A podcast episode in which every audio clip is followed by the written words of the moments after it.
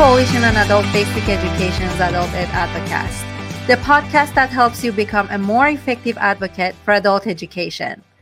I'm Sara Haghighi, Refugee Education Program Coordinator at Pima Community College and a 2021 Arizona State Advocate for Adult Education Fellow. I introduce myself as a passionate educator who believes in empowering students and raising their critical consciousness about social conditions. And my co host is Erin. Hi, I'm Erin Vobornik, the 2021 State Advocate for Adult Education Fellow from Illinois and an ESL instructor at Elgin Community College. I'm also a board member on IASA, which is Illinois State Association for Adult and Continuing Education. So today we are going to dive into how the COABE Adult Ed Advocast came to be and our goals for the podcast this year. So our guest today is Rachel Koch.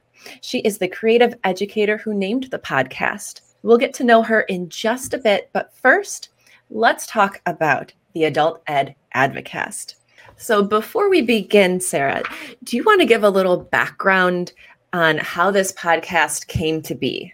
Sure. It was around this time last year when we applied for the first round of state, state advocate for adult education field trainings, which is known as SAFE. I was very excited and wanted to learn more about advocacy and learn about other educators' work around advocacy. Like any other millennials, I started searching for podcasts, but I couldn't find any. So during these safe trainings, Erin and I got very close to each other. Mm. And we started talking about the possibility of starting our own podcast we discussed this idea with Sharon and Jeff. They were very supportive. And honestly, I cannot believe that this simple thought or dream that we had turned into this reality so mm-hmm. soon. I know it's incredible. So, thank you for inviting me to be part of it. I love that you mentioned being a millennial and loving podcasts because I am as well. And I remember when I first started the SAFE training, I was looking around for advocacy podcasts, thinking this would be a really great way to kind of enhance what we're learning. And for, I'm kind of a nerd, so to really dig into it. And there was nothing at all. So when you came to me with the idea, I thought this is brilliant. So thank you. Of course, huge thanks to COABE for making it happen. And now here we are on the Adult here Ed Advocast. so speaking of the word advocast, so I really enjoyed reading all the creative podcast names. I know we got to meet and and talk over them and there were just hundreds of amazing ideas that were submitted and I think that's the moment for me when it started to feel real. Like, oh my goodness, this is this is really going to happen. And as it happens, as we said, today we have the winner of the podcast naming contest, Rachel Koch, with us today.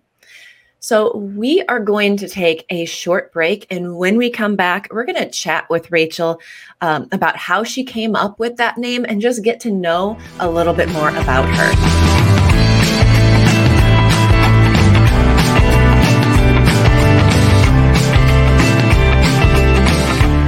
Welcome back. My name is Erin Vobornik, and I'm here with my co host, Sara Haghighi, and you've been listening to the Adult Ed Advocast.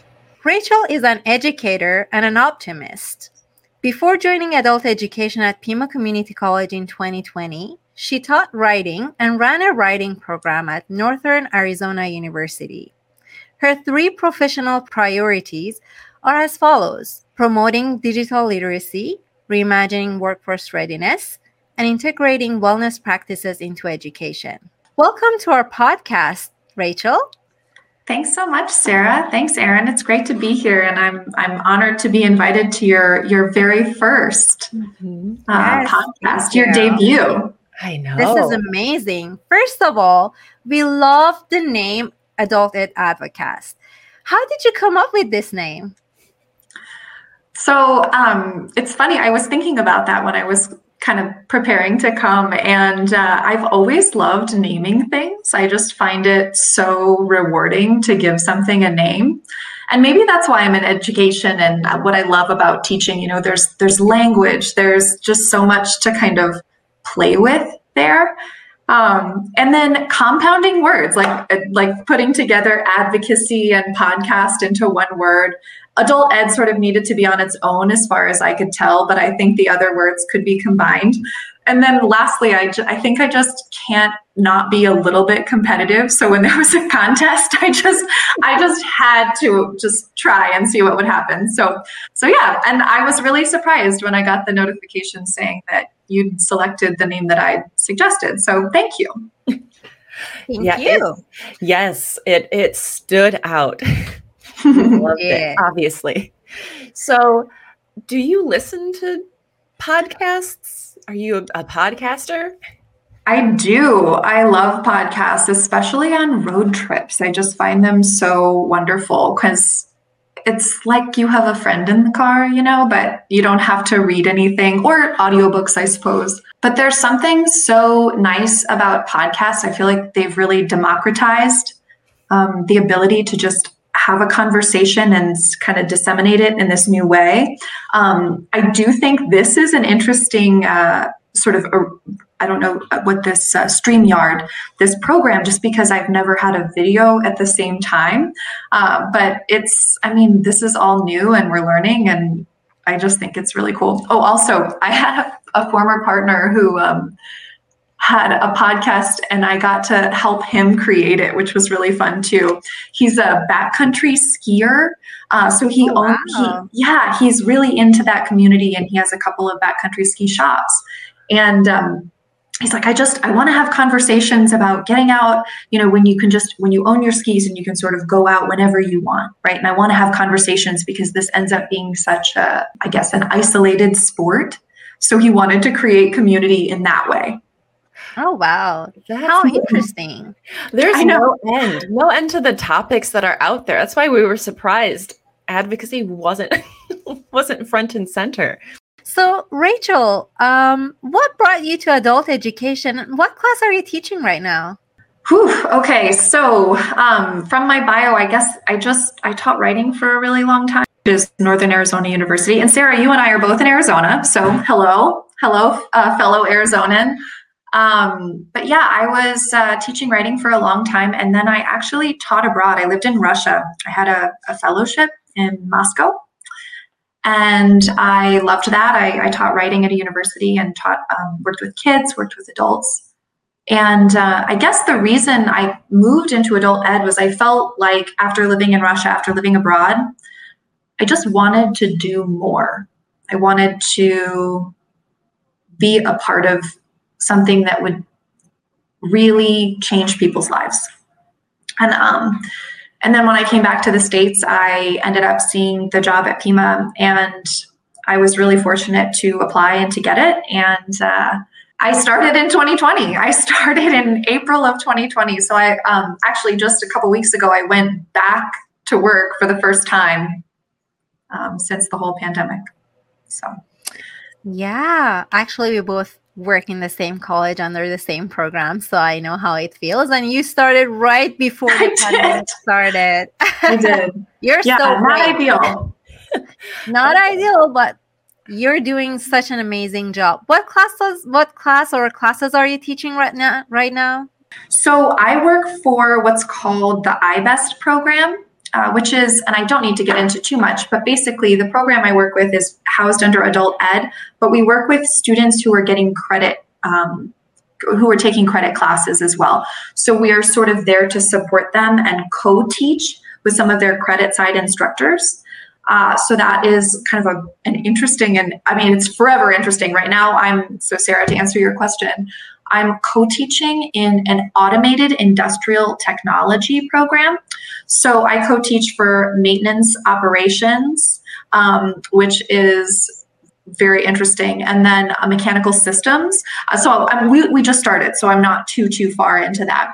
Uh, last session, I co taught for a medical assistant cohort. So I was in the pharmacology um, course with the, the students, and I feel like it you just learn so much and and also it, it with students you know you're you're going through it together but also you know, I'm there to sort of support them with things like, okay, so they wrote a, a 13 page paper. The, the adult ed students wrote a 13 page paper in their pharmacology class. And the instructor, I'm so, I'm so grateful that she actually did require that because I think students don't often have the chance in some of these programs to practice writing. But I taught writing for, you know, 11 years and she's not a writing teacher. So when she assigned it, there was just so much that I wanted to add to the way that she introduced it. And, and the students are like, how long? What? Re- research? What, what does this mean? And I said, we're going to take this step by step. And we did. And I, I feel like a proud, um, I hate to say proud mom, but I, I feel like a proud, you know, fam- family person. um, I'm really, I was just so proud of all of them. All of them did an excellent job, wrote amazing papers. We worked through it. So that's what iBest is, right? We support the students. So last session, medical assistant. This session, I work with this automated industrial technology program. And I also co teach for an IT program. And the reason I had to reschedule our recording tonight is that I'm helping the students in the IT program. They're signing up for the user experience, or they're hoping to sign up for that. It, COABE's putting this on, mm-hmm. this user experience Google certificate. So I'm actually going to take the first class with them. so we'll see how it goes. Um, this is so wonderful. It's fun. It's fun. It's just all over the place. And I think that's kind of how I would describe adult ed, actually. This is so wonderful. Thank you so much for all the good work that you're doing. I think that's a very fair assessment that adult ed is of all all over the place and that's part of what's so wonderful about it is you're constantly getting to kind of stretch your educational muscles in new directions. That's uh, true. so on top of like the the wonderful part of working adult in adult ed, it does have its challenges though. Um, so oftentimes, you know, teachers in general right now are also overworked. Sometimes there's just not a lot of opportunity for full time employment in adult ed. There's not always enough funding for all of the amazing activities and professional development that we want to do. So, what are some of those success stories that keep you motivated to keep teaching in adult ed? That's a loaded question. I think it's an important one. Um, I'll try my best to answer it. I think I just want to come back to what you said in the beginning there, Erin. I think I think teachers, adult ed and otherwise, are overworked. I think there are a lot of expectations placed on instructors um, at all levels, and certainly there are some instructors who are better set up to do what they need to and to sort of stay healthy while they're doing it and i think others aren't. And so i think that's a really that's a really big issue. I don't know what the answer is. I just think it's something we need to keep talking about and not pretending like it's not an issue. So I, I, definitely want to comment on that. I also want to comment on one other thing that wasn't mentioned that I think should be, and this is that both full-time and adjunct or part-time instructors are grossly underpaid and I think that this issue is often overlooked because we, they say, oh, well, teaching is rewarding. It is rewarding, but I can't afford my house sometimes. And, and I don't have a fancy house. And so I want to, I really want to bring that to the forefront. I also think teaching, generally speaking, tends to be a female um, led endeavor. And I think women in general are less apt to talk about pay and salary. And so that's why I'm making a point of saying it right now and right here, because this is an advocast. We should be advocating for teachers exactly. and for women. And so I just want to I just want to put all of that out there. I am not shy. I am happy to say these things. And I also want to be somebody that if somebody wants to ask me, well, why should teach? I'm, I'm happy to talk about that too. Uh, I don't think anyone else should be paid less. I think teachers should be paid more. And then you mentioned professional development too. Um, and I, I have so many thoughts on that. I think there are so many opportunities for professional development in the adult ed world. I'm really grateful for that. I also think there's this expectation sometimes that we're constantly contributing and also participating in ways that it becomes um, like what I was saying, it's a lot of things. I feel like professional development can feel a little overwhelming at times too. As much as I love it, and I lead, I actually for the Department of Ed in Arizona, I lead um, Google training sessions for teachers, and I really, really love doing that. And I also recognize that for the instructors who come, it's a lot of their time and their energy. So, just sort of back to success stories. That was the other part of the question. Um, I think you'd said, what are some success stories that keep you motivated? Man, I feel like every day I have a success story that keeps me motivated. Um, okay, so I'll tell you a couple. Uh, when I was teaching this Google class, a Google Basic Tools class virtually, um, uh, so many, so many success stories. But I think sometimes we overlook the small wins throughout the day and the week because we're trying to think about you know students getting their GEDs and there are plenty of those but I want to highlight some of the smaller wins too. Like I remember one of my students I won't mention a last name but um, actually I probably shouldn't mention a first name either.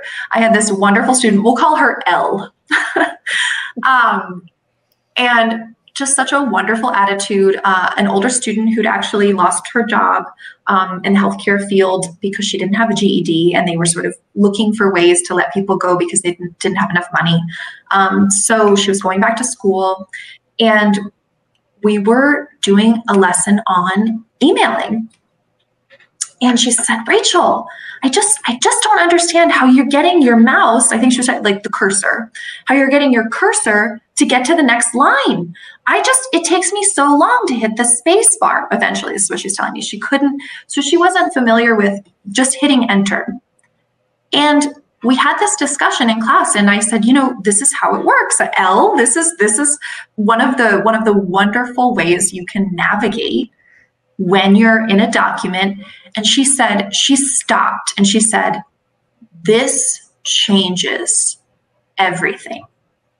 And she said it in that way. And I thought, that feels so big.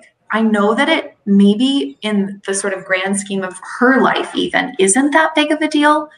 But just that that makes her life so much easier. And this idea that you can navigate a document um, more quickly and more efficiently. Um, just kind of a, a I don't know. I love that story. Um, I, and certainly, I mean, students, I remember um, a student even before she joined the medical assistant cohort that I was co teaching. Um, she had to pass an Accuplacer, a writing Accuplacer, in order to be admitted. And uh, we were practicing, and she was writing something that also helped her to be admitted into the program. And she was writing this and reading it out loud and i was she was sharing her screen and the two of us because um, she'd actually been kicked out of her house as a young woman um, because she got pregnant very young.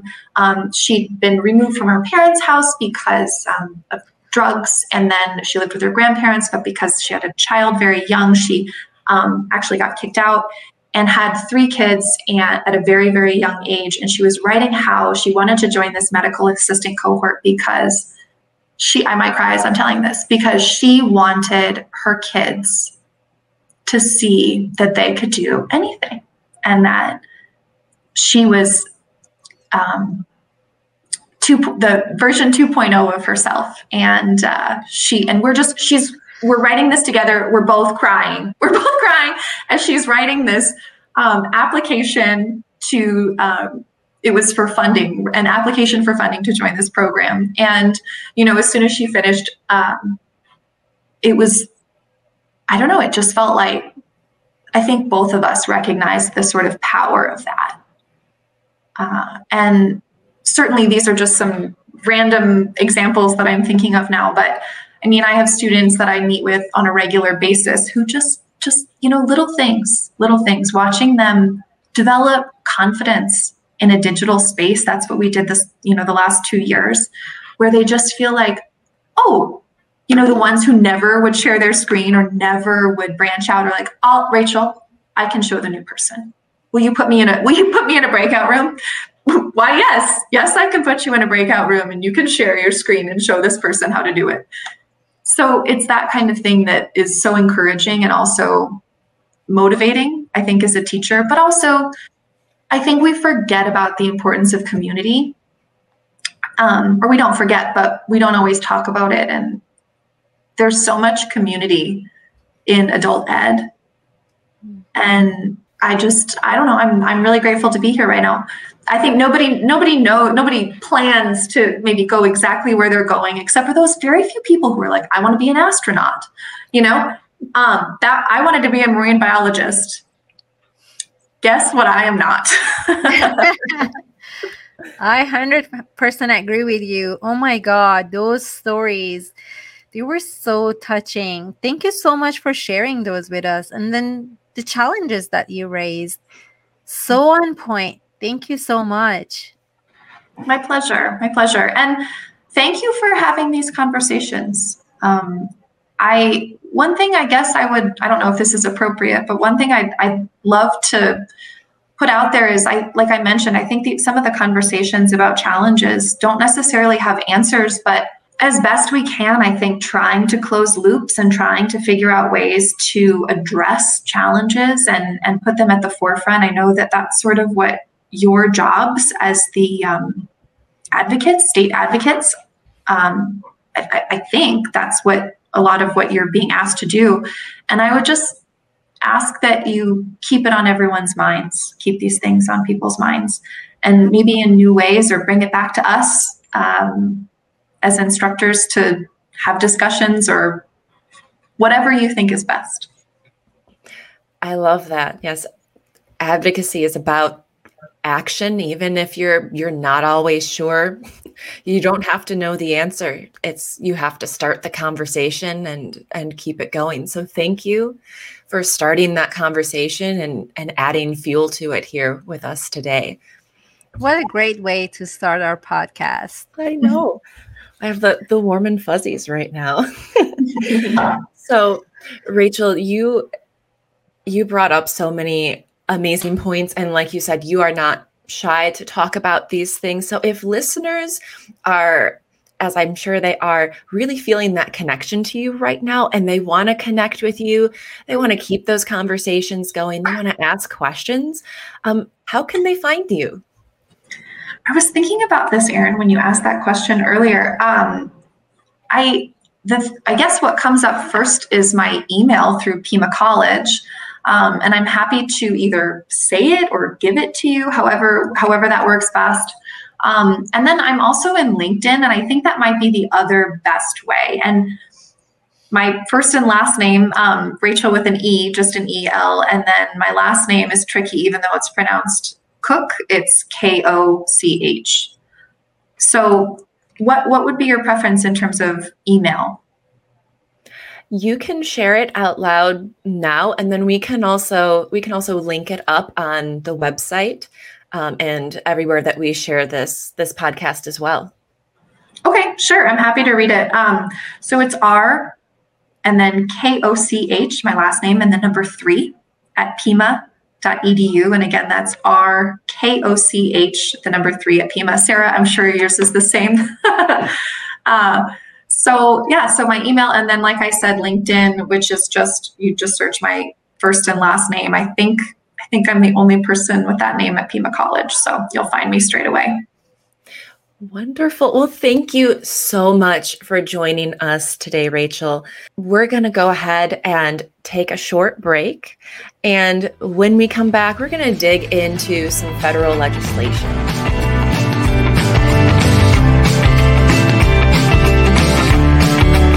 Welcome back. My name is Sara Haghighi, and I'm with my co host, Erin Vobornik. And you've been listening to Adult Ed Advocast. It's time for the federal legislation update. I'm really excited for this federal legislation update part. I'm kind of nerdy about this. So, Sara, before we start talking um, specifically about Build Back Better, which is the current legislation, I want to ask you an important question. So, why should we as adult educators pay attention to federal legislation at all? Well, in order to advocate for adult education, we need to know how some of our needs might be addressed by legislation that's already out there.